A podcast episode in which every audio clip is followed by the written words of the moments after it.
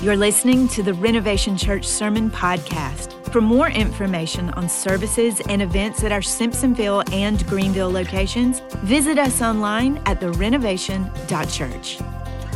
Today's message is presented by our senior pastor, Jeremy Havlin. We've been in this series of Proverbs where we've been going through different things that we can learn from the book of Proverbs. And the title of the message today for me is simply this Better Decisions and Fewer Regrets. Now, whether you are a Christian or not, and by the way, if you're not a Christian, I'm so thankful that you are here, but probably most of, of, of us in this room have made a decision to follow Jesus. That in this journey of following Jesus, regardless of whether you're a Christian or not, all of us would want to agree that we want to leave this world having as few regrets as possible, having lived our life to the maximum. And so, this title of this message of Better Decisions and Fewer Regrets is what we're going to be focusing on, and we're going to be obviously looking in the book of Proverbs. And so, that's kind of be the emphasis of what we're doing today. And I guess all of us would hopefully agree we all want to make better decisions and have fewer regrets in our life. Now, there's a lot of things we can't control. In this last month, myself, I've been having, I've never had allergic reactions in my life to anything ever. And this last month, I've had multiple allergic reactions that have come out of nowhere. I've been in the ER twice. I now carry around EpiPens with me, and Benadryl has become my best friend. And so sometimes there are things that happen to us that we don't see coming and we have no control over. Sometimes relationships can become difficult. Things can happen around us medically or financially. We don't have control over the weather. We don't know what's going to happen always in the economy. We don't have control over a lot of things going on around us. But that's not to say that we don't have influence over everything because we actually have the ability to make the choices that we have in front of us. Now, things can happen to us. My allergic reactions, those things happen to me, but how I handle that, that's up to me.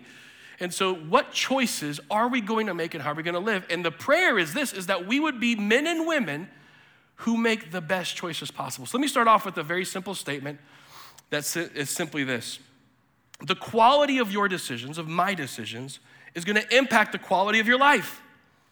This is something I think we all would agree on. Gonna, you sow something in the ground. If you're a farmer, you're going to put in you're going to put in strawberry seeds. You're going to have strawberries be able to grow out of that. Whatever you put in the ground, the Bible says, God is not mocked. Whatever you sow, you will reap. And so the quality of your decisions is going to impact the quality of your life. You look at that financially. People who are wise financial people, that wise financial stewardship isn't just about how much money you make, it's how you handle your decisions financially. If you're not good at handling a little bit of money financially, it doesn't mean you're to be good at handling a lot. Because and you can see it in life. So so we want to make good decisions and the quality of our decisions is 100% going to impact the quality of our life. Now here's a very simple way of looking at this. Uh, just a survey. Who grew up in the church? Anybody grow up in the church? Okay. Yeah most of us. So i grew up in the church. And having grown up in the church i'm like thoughts that i had questions why does the word of god actually matter like, I know that seems weird for a pastor to ask, but as a kid, I'm like, why does the Word of God actually matter? You open it up, and it's stories that happened long before any of us were ever born, in lands and in cultures and in languages that none of us completely can always understand unless we study it. So, why would God's Word matter to us in what we read? That? Does it actually impact our life? Because we live in a very different world than the world that existed back then. So, I illustrated this like this. Most of us have one of these right here, right? I have a teenage daughter who has one of these. Lord have mercy. If she doesn't have this, the world has ended. And so we do, anyway, phones. Most of us in this room have a smartphone, either Android or Apple. We have one of these things. Now, when you get a smartphone, it's going to have, there's two aspects of it. You have the hardware, which is the actual phone itself. This is $5 billion. You go and make whatever the payments are, however you're going to do it. You get the phone itself.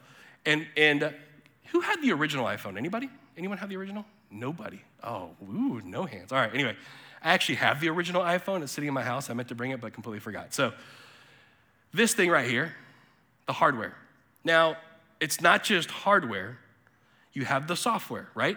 So you're going to get the phone, and then you're going to get the software for the phone. And then, as you know, as you get a phone, if you have Android or if you have Apple, that it's going to do something called software updates. In other words, as your phone goes along, it's going to continue to update the software based on newer technologies and security threats and things that are coming along.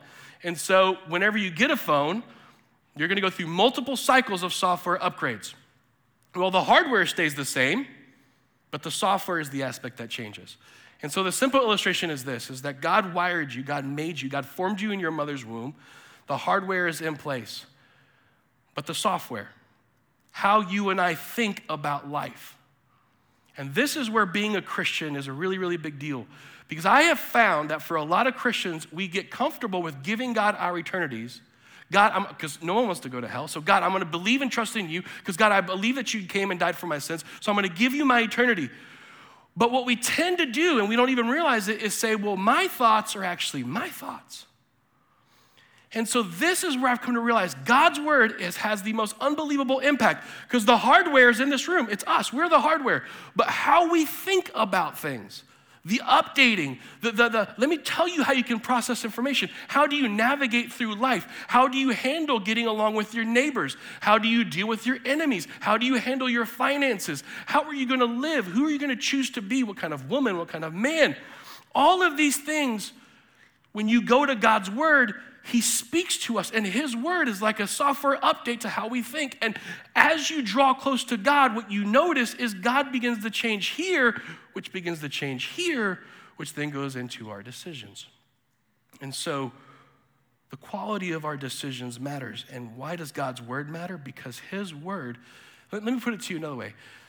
Sometimes when you open the Bible, you can think, well, God just wants so many things from us. He wants this from us, He wants this from us the thing I've come to realize about God is that God always wants more for you than he ever wants more than he ever wants from you. He wants the best for your life. He wants the best for your family. He wants the best for your marriage. And what he wants to do is change the way you think about so many things. But many of us, it's easy to say, well, God, I'll give you my soul, but I'm going to keep this for myself. And if you've made a decision to follow Jesus, this right here, this right here, giving it over to God and saying, God, what do you say about these things matters. And this impacts the decisions that we make. So, having said that, why is it hard to actually, why are making good decisions hard? Why is making decisions in general hard? Three quick things, and then we're gonna keep, keep going, okay? Why are good decisions hard? Well, number one is this is that we're overwhelmed by choices. We're overwhelmed by choices. Sometimes, when it comes to making a decision, we have a million things that we can choose from to try and do. And so it becomes difficult because we don't want to make a bad choice or we don't want to make a choice that feels like it's the wrong direction. And so, in being overwhelmed by choices, we're like, ah, I don't want to make any choices. Overwhelmed by choices. My son just turned five or and had a birthday party. And so I remember when I was a kid, whenever I wanted presents, what I would do is they had something called catalogs, which I don't know if you've ever seen. It's on paper, and they'd ship it to your house, and you would open up a catalog and flip through it. I remember being at my granny's house, and she goes, Son, what do you want for birthday or Christmas? And I opened up a paper catalog and I flipped through it and I grabbed a pen and I circled the presents that I wanted. Now, in confession, I circled almost everything there. I don't know about you, but I'm like, I want everything. And so my kids now, by the way, they don't understand what paper is. My kids don't understand that screens, that you can't just touch screens and just move them along. And so what my son, my, my son did for his birthday, he's like, okay, um, and he'll sit on my lap, Dad, can I look at my Amazon birthday list? And I'm like, all right, it's an endless list of I want this and I want this and I want this. Multiple choices, they're out there everywhere. What stops us sometimes from making good choices is the overwhelming amount of choices that we have in front of us. Well, here's another reason why making, making decisions can be hard. Ready? We don't like waiting. We ha- I hate waiting. I, I have road rage. I'll be honest with you. Let me some pet peeves. Pet peeve number one is this: is when someone comes to a red light and they can turn right but don't turn right. It is like the bane of my existence. And there's a, there's a specific light, by the way, I live in Fountain Inn, which is down the road, and there's a specific light. It's Harrison Bridge Road. You cross over railroad tracks, and when some, you can see cars backed up, and when they're backed up, I know there's a jerk who's sitting at a red light. There is no traffic coming because there's almost never traffic coming, and that bum does not turn right. And I think to myself, you have just made me five seconds late. You do not know Jesus. That's my, I'm like, you know what's weird? This is like crazy. So I, I I grew up in a generation with commercials and TV, and now when I see a commercial, I'm like, what is happening right now? How, who's forcing me to sit through this nonsense? I'm so bad at waiting that when I'm watching a streaming show, when it starts buffering, I lose my mind. Who stopped this? How crazy is this? Uh, what, you know what's happened to us? We have become, we become so quick to be in a hurry, and yet we feel so busy. Isn't it weird? But think about this for a second. You could go out right now and buy an 85 inch TV, and even if you don't have the money for it, guess what? You can have the payments. Because you don't have to wait for it, you can get it now. And not just an 85 inch TV, you can get an 85 inch TV, not even 8K. They'll take you to a back room where they have holographic future stuff. It might be $40,000, but man, it looks incredible. If you just do an endless amount of payments of 199 a month, it can be yours today. I was shopping for a, I'm gonna tell you this. I gotta, I got, I gotta, okay, dang it, I'm already in it now. All right. I can throw down on a bath. I love taking baths. I shouldn't tell you this. I don't know why I'm telling you this. I, I can take a bath like nobody's business. I'll throw on, okay, I'll just stop. I'm not gonna tell you the whole, I like taking baths. So I'm like, I wanna get a bathrobe. I'm looking at bathrobes, and I'm like, I'm looking at a bathrobe, and I'm like, you can make payments on a bathrobe. I'm like, man, I'm, my point is, how many bad decisions were made simply because you don't want to wait? How many bad relationships have people gotten into because I don't want to be lonely? Y'all know what I'm saying now? You got my hit? Okay. We don't want to wait. Bad decisions. Okay. Here, let me tell you another reason why, why, we, why good decisions are hard. Ready? We let emotions rule the day. We let emotions rule the day. This is a big deal. Sometimes uh, it's, it's like we've come to a place where our feelings trump anything that's logical or rational. And by the way, you have two sides of your brain. You have a rational side of your brain, which is the side of your brain that's like, man, don't do this, don't do this. And then you have the emotional side, which is like, oh, but it would be awesome. By the way, I, I love food. That emotional side of my brain, you know when it starts speaking to me the most? At 9:30 to 10 o'clock at night it starts telling me that the Bluebell cho- Dutch chocolate ice cream is in the fridge and I haven't thought about it all day. And when I'm laying in bed, that emotional side of me says, mm, mm, mm. It's just waiting for you. The Swiss cake rolls that my, that my wife gets for my kids for their lunches, which by the way is ridiculous in general, Swiss cake rolls, if you look at the calorie count on a Swiss cake roll, it's like, anyway, it's ridiculous. If they're in the pantry, you know what happens at 9.30 at night? that emotional part of my brain's like, ooh, that's it's just right. Our, my bedroom is next to our pantry. That is not a good thing in our house. Emotions. And so, how many bad decisions have we fallen into? You know what we do? Sometimes we make permanent decisions on an emotional moment. And let me take us even a step further. You know something that I think we've come to believe? That it's our that our ultimate destiny is to be happy. And then, if we're not careful, we think it's God's job to make us happy. And a lot of times we get mad at God because we're not happy. And we think, well, listen, and we understand we, we have the pursuit of happiness in this country. And, and if we're not careful, we think, okay, God, you need to come down. And when we're not happy, God somehow dropped the ball because we've established this mentality to say that if we're emotionally not happy, then we're not doing well. By the way, God never promised to make us happy. Any parent in here, you can love your kid. Sometimes the thing that makes your kid happy is not the very best thing for them. Y'all know what I'm talking about? To make my kids happy, it would be M&Ms for breakfast, lunch, and dinner. But I gotta tell them, man, throw a carrot in your mouth every once in a while. Like just shove a vegetable in there. Like look at look at a vegetable. Like it's gonna be okay. It's not always the, you know, whatever. God's the same way. And somehow we've made God the, the one who, it's almost like we go to God, okay, God, I need to be happy. You need to make me happy. And if you don't make me happy, then therefore I'm not going to believe in you. I'm just being honest this morning. These are things, so, so we allow emotions to rule the day. So here's the question What do you really, really, really, really believe about God? What do you really believe about Him? I grew up overseas. I tell tons of stories about having lived. I spent half of my life in Latin America, South and Central America. And one of the things about growing up overseas is this, is what I've learned is, is, is when you get on transportation overseas, and I was born in 1980 in Bolivia and lived in South America in the 80s and 90s. And in the 80s, when you traveled in South America, you had to have the faith to hold on for everything. And it really, like, what do you really believe? Let me show you a picture of this is the kind of aircraft that we flew as a family. This is an actual picture taken for the plane we were gonna get on, dirt runway. These are the airplanes which were no longer in service in the US, which made it down to South America. And let me just tell you some stories. As a kid, we were on a flight and we looked out the window and there was liquid streaming on the side of a plane. Pilot comes on and says, Hey, we have to turn the plane around because fuel is leaking and we may not make it to our destination. Nothing is gonna cause you to ask, what do you really believe, like being on an airplane like that? And by the way, another time, right before landing on a plane like this, all of a sudden the plane shot back up in the air again. Pilot comes on, sorry folks, we forgot to put the landing gear down. uh, one story, my dad and I was gonna take me. It's just my dad and I. He, God asked him to go speak to a remote village somewhere in South America. Right before we get on the flight, they say, sorry, the plane is down for maintenance. We can't take the flight. They threw all the people on the airplane, not a big airplane, into a one giant room together to sleep to allow for time for maintenance on the aircraft 24 hours later. And my dad's like, man, this is looking rough. But, but he's like, okay, God's gonna be with us. He's gonna protect us. He'll help us to be on this plane. 24 hours later, get on the plane. We fly to the place. Everything goes well. I'm a kid. I don't really remember this. He tells me as an adult, he goes, yeah, that plane that we flew on, I trusted God to be with us. We made it. I was able to preach. We made it back home again. That same airplane, two weeks later, crashed.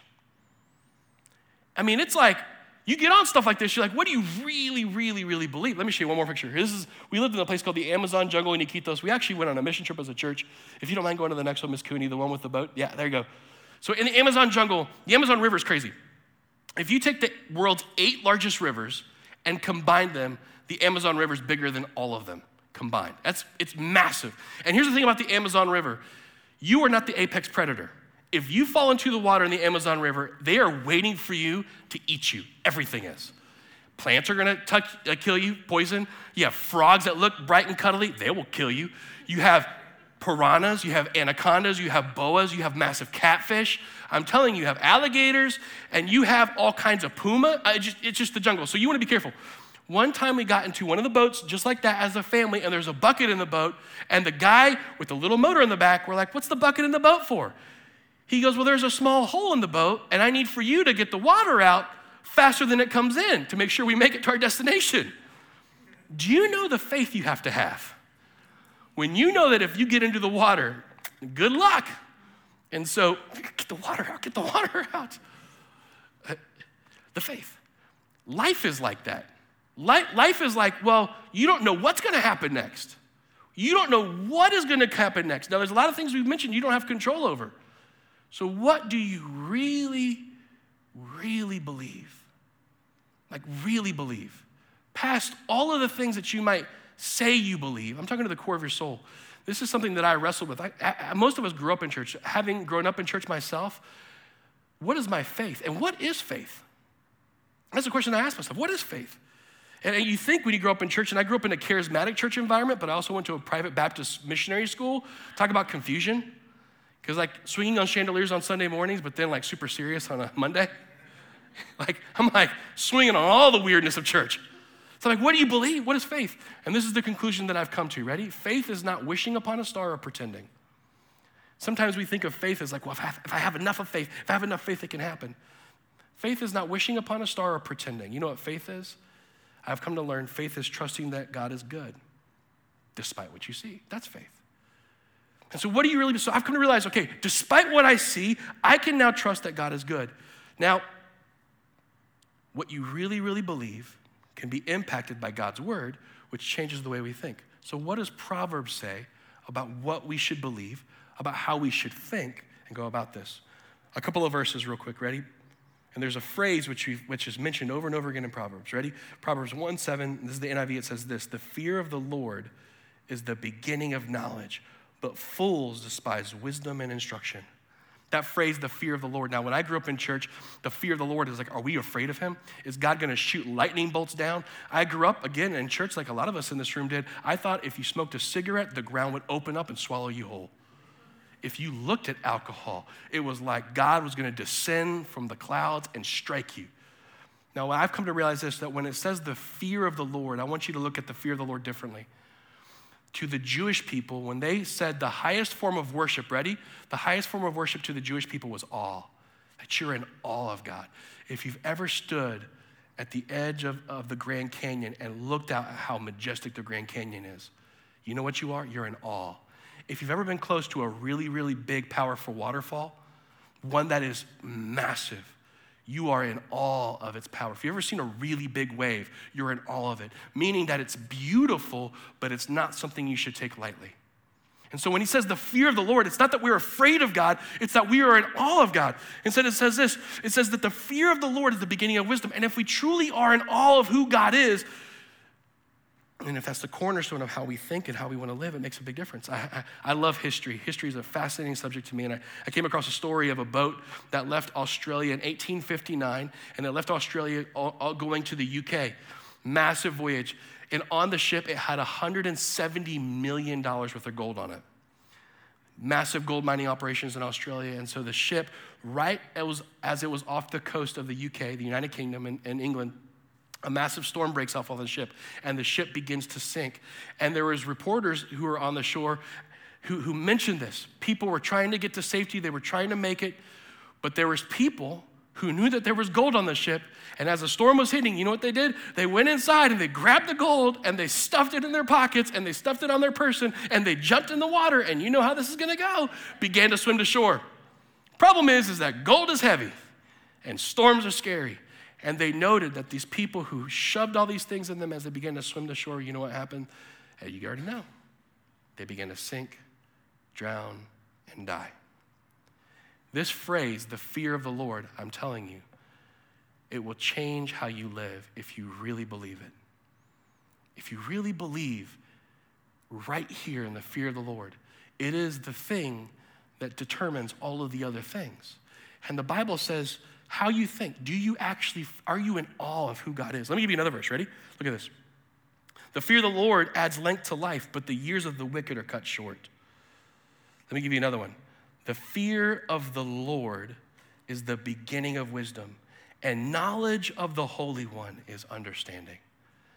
So I'll say it another way the awe of the Lord, the awe of who God is, is the beginning of this. So what? So what? Why are you bringing all this up? Well, let me tell you why. Ready? Because when your values are clear, your decisions are going to become easier. The thing that's going to help you to make better decisions in your life is going to be this Do you fear God or do you not fear God? That one single thing will determine how you go about making all of the other decisions that you have in front of you. And if you come to the place where you actually fear God, now I'm not talking, I'm talking about like where you really believe, okay, God, what do you have to say about the situation? Then it will impact all the other decisions. And when you have your values in place, like when you know, and the Bible says this, Elijah declared this he, he does this big battle with the prophets of Baal, and then he looks at the people and says, Choose who you're going to serve. If Baal, then follow him, but if God, then follow him. Joshua in the Old Testament does the same thing. He goes, Choose for yourselves who you're going to serve. And then he says, As for me and my house, we will serve the Lord. In other words, what you value will determine the decisions that you make. So, what do you really value? In our country, the thing that we value is happiness. We think that that is the prime source of life is to be happy. So then, therefore, the decisions that are made are based on how can I have money, because that we think that it's, it's whatever it is. Some people are how we can have fame. My kids are already asking me to do a YouTube channel, and I'm like, I'm not letting you do a YouTube channel because, first of all, it's a lot harder than it looks, and that's ridiculous, and, and there's a whole lot of mean people out there. Now, if you're an adult and you want to do your own thing, that's fine, but just know that's on you. In my house, I am not letting you.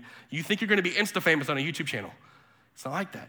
But a lot of people go out there and they try and think, well, happiness is my main goal. What things do I do to try and make myself be happy?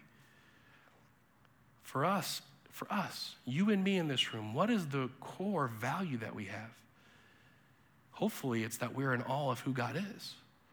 And it should, and once with that value is established, it should impact how we treat our spouse, how we handle our kids, how we handle our money. It's the thing that impacts all of the other things. In 2009, my wife and I had only been married for a little bit of time. I was 28 years old, and we moved to Nicaragua, Central America to launch a missions program. And I thought I was going to be a missionary for the rest of my life. I never thought that I would be a pastor in the US. It was never something that I believed that God had for me. I had gone to school to be a missionary. I believed I would be a missionary. My wife and I got married and we were going to be missionaries. And I wanted, uh, the Lord put on my heart this dream to launch a missions program to reach kids. And so we go to Nicaragua, and like a majority of the population in Nicaragua is kids. And I'm like, how do we do this? Where we do it? And I fell in love with the kids in Nicaragua. Let me show you a picture of one of the girls who came to our program.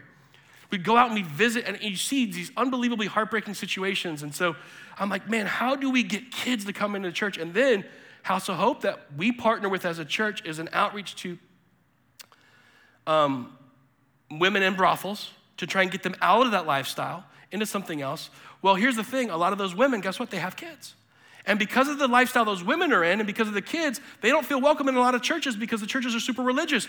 So I'm like, how do we open our doors to the kids of these women so that they can feel loved by a God who loves them? So I was like, how do we do this?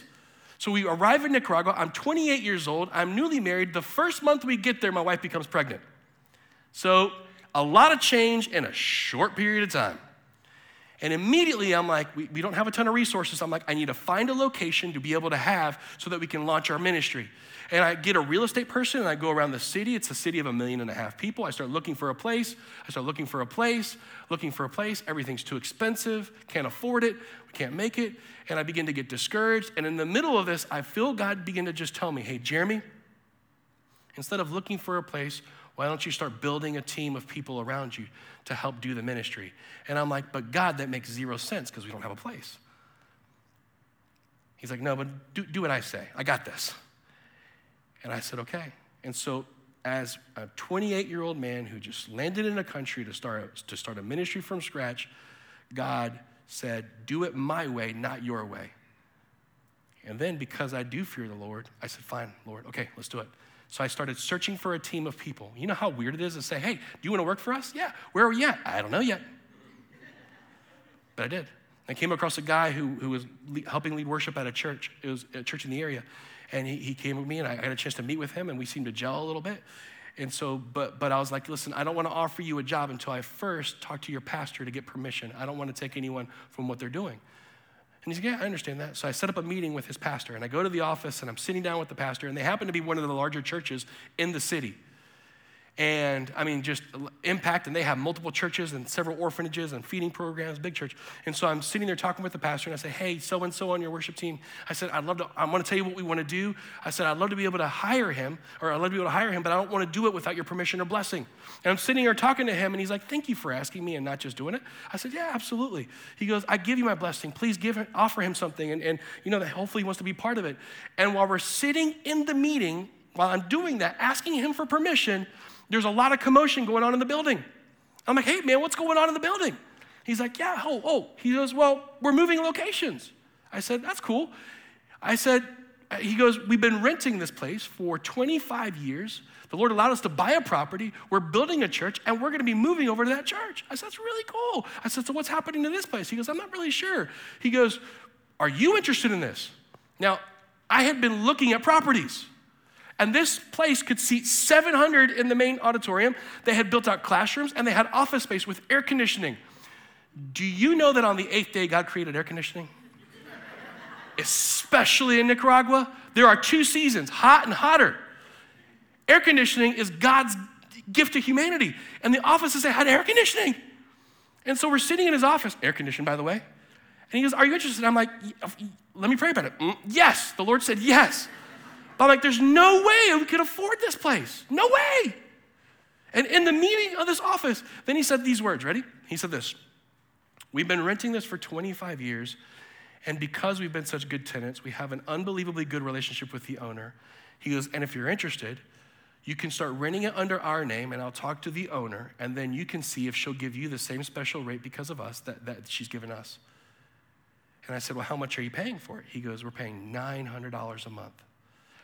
Now, I know it seems like sometimes in third world countries everything's cheaper. Let me give you, let me burst that bubble. Usually in third world countries everything's more expensive because everything has to be imported. And then you have, sometimes you have crazy governments who tax the heck out of everything. So when I heard $900 a month, I said, we can afford that. And I'd already looked at so many properties that we couldn't afford. And this was the best one of the, and it was right across the street from a stinking park, centrally located. Calls the owner, meet with the owner. The owner says, We would love to give you the same rate we've given this church. And when the church left, they left stuff for be able to use with kids. Let me show you the pictures of what God did in the beginning days of what our ministry looked like. Oh, that's my daughter right there. Born, ministry started, but look at that. And the amount of kids who began to come into this room. I'll do the next picture, Miss Cooney, if you don't mind. Kids. Kids just began to pack the place out. And do you know what caused that decision to happen? The fear of the Lord. And I'm going to challenge you with something. How many things does God want to do in your life, but He can't do because you don't fear Him? It's the thing that affects all the things. When you read the New Testament and you see Jesus, He says this Seek me first and then he says, All these other things that seem important you will have if you seek me first. Do you know why that is? Because when you put Christ first in your life, it impacts every other area of your life. When you put Christ first, it makes you a better husband, a better wife. When you put Christ first, it makes you a better mother or father. When you put Christ first, it changes how you view money. When you fear God, it's the root thing that impacts all of the other things. And God wants to do stuff in your life. He wants you to make better decisions, but the way to make better decisions is to really say, What do I value? The same God that was with me in Nicaragua is the same God that's in this room right now. And so we open up his word, and it says, The fear of the Lord. How do we think about something? How does that impact how we live and the decisions that we make? It's a big, big, big deal to the Lord. I am super running out of time. So, real quickly, ready? I want to take you to, you know what? I don't actually have time for that. Never mind. I was going to take you to the book of Isaiah. Let me take you to, let me take you to, let me take you to a, a, the verse that you know really, really well. It's in, I went the wrong way, sorry, uh, wrong device here. It's Proverbs 3, and you know this verse. Ready? Solomon writes these words. He says this Trust in the Lord with all your heart and lean not on your own understanding. In all of your ways, submit to him, and he will make your paths straight. I was going to read Isaiah chapter 6 for you. Isaiah chapter 6 is a moment in which Isaiah gets a glimpse of heaven. And what's interesting about Isaiah 6, just to give you a real quick context, is that Uzziah king dies. He dies. And that seems like we don't understand that. That means not a lot to us that Uzziah dies. It says, in the year that Uzziah died, Isaiah then sees a glimpse of heaven. He sees the throne room of God. And that, again, doesn't mean a lot to us. But you have to know that if you were in Israel at the time, Uzziah was a king who was mighty and powerful and served God, and God blessed the nation. He served for 52 years. And so the moment that Uzziah dies, you know what happens? Uncertainty hits the land because all of the enemies of Israel, the moment Uzziah dies, are starting to get their knives out and sharpening them and say, We can now come in and conquer because Uzziah is dead. And that's the moment that Isaiah sees heaven. It's the moment that Uzziah dies that he gets a glimpse of heaven. And the reason why I love that passage of scripture is because the amount of times that you and I face uncertainty, it's, it's over and over and over again. And in the moment of uncertainty for Isaiah, God takes him up and he sees the throne room of God. And the problems of uncertainty for the nation and for the people melt away the moment that he sees God. There's another story. You can read it up. The, it's in Exodus chapter 17, in which an army is attacking the Israelites. They've left Egypt. Moses goes to the top of a mountain and he holds his hands up. If you read the story, and when Moses keeps his hands up, Joshua and the Israelites are winning in battle. But the moment that Moses gets his arms tired, they begin to lose. It's a weird story. Why is that? Here's my philosophy. Ready? When Moses has his hands up, Moses' attention isn't just on the battle in front of him. You know where Moses' attention is? It's on a God who's there, who's ultimately in control. Isaiah, in the midst of uncertainty, sees God. Moses on the mountain, you know what he is? Okay, God. Here's the thing in the midst of uncertainty for you and I, and the things that come and the decisions that we have to make, when we take our eyes off of the problems and we lift them up towards who God is, it is life altering and our decisions become easier, and we somehow get a chance to experience and see God move. I'll end with this. That's why worship matters, by the way. When we come to church, we worship not because we have it all together. We worship because God does. We actually worship. Sometimes you got to declare truth before you feel it yourself. You know what I'm saying? Sometimes you got to say, okay, God, it's the act of putting your hands up that in the midst of chaos in your life and frustration and pain, God, you are seated on a throne that can never be shaken. The fear of the Lord is the beginning of these things. I'll end with this, this story Uh, a couple years ago. I think I've even told this here. I don't. Even, I can't remember where I've told my stories to, but they're probably going to get repeated at some point. So anyway, a couple years ago, we're sitting on our house. This is a Saturday afternoon. Everything's going great in our family. Just a normal Saturday afternoon, getting ready for Sunday. When all of a sudden we hear really loud at our front door, and previous to that, we heard sirens outside. What the heck are the sirens doing outside? And, and like you know how you hear sirens and they drive by. Well, the sirens didn't drive by. So I hear these massive loud knock on our door, and I look outside the door, and there's a firefighter in full firefighter gear, like decked out. I open the door, he's like, Sir, you have a fire in your house. I'm like, No, we don't. We were all just chilling in our house. No, sir, you have a fire in your house, and there's three fire trucks blocking our house. And so he rushes in. Guess what? We had a fire in our house. Not a single smoke alarm went off. By the way, that stressed me the heck out of my mind. Let me show you a picture. Actually, this is of our house. Our house caught fire on the outside. Someone driving by saw the fire, told the fire department, and they came and told us that we had a fire. How crazy is that? And you can see that it was a minutes, or probably less than minutes. It was moments away from taking our entire, uh, taking our entire house out. And yet, someone saw the fire, told them, they came, put the fire out. But, but here's what happened. My parents and I, we lived next to each other on a property. And my mom went to Nicaragua to be overseas to do mission work. And just a week and a half after we had a fire in our house, my mom leaves. My dad gets sick with COVID. Like, really, we didn't know it was COVID at first. Got really, really sick. There was no hospital beds. So I'm over at my dad's house 24 7 caring for him. And the truth is, is that I actually thought he died in my arms. When I say sick, I mean he was really sick.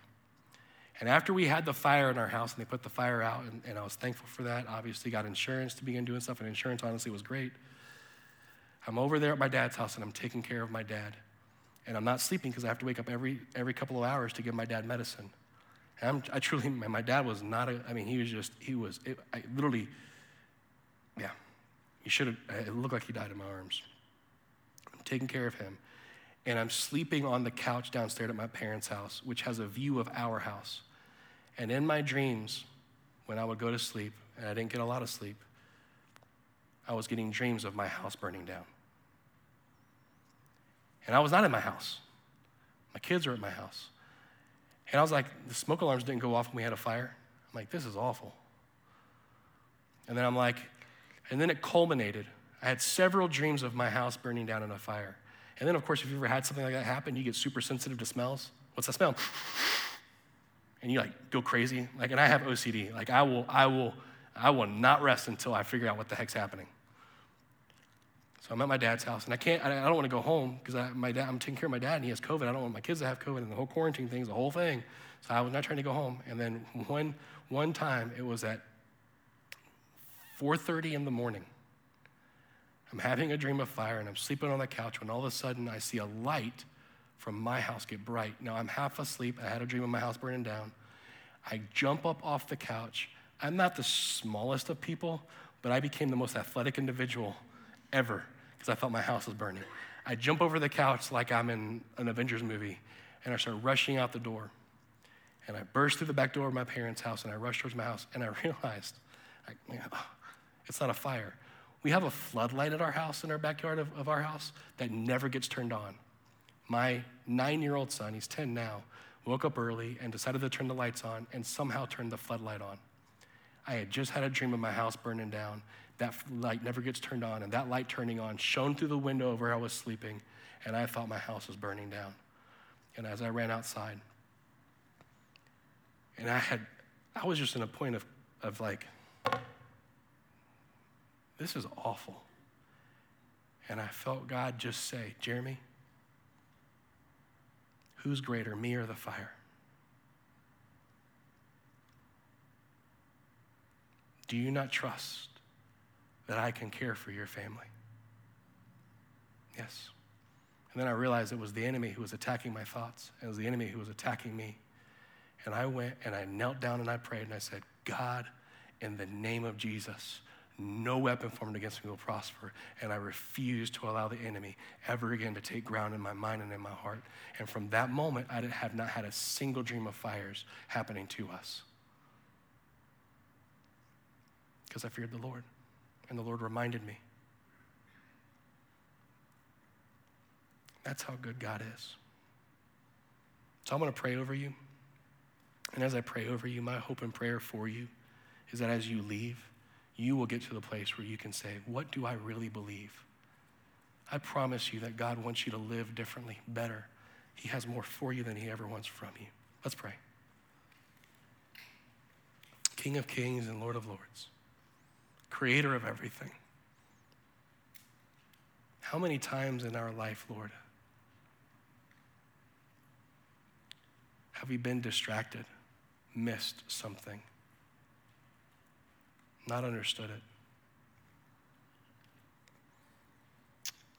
And King, I, I pray that we would not miss or be distracted by this truth that impacts all of the truths. That fearing you, fearing you is the root of all things because it impacts all of the other decisions that we make. And that if we want to have a better life, it starts with fearing you. I pray for any other things. Lord, I know that people brought with them weights, issues, and problems to church today. My hope and prayer, God, is that your word of truth would change how we think so that then, God, we can live differently. We love you, Jesus. We thank you for today in your holy, precious name. Amen. Thanks for listening to the Renovation Church Sermon Podcast. Find out more about following Jesus and building his kingdom at therenovation.church.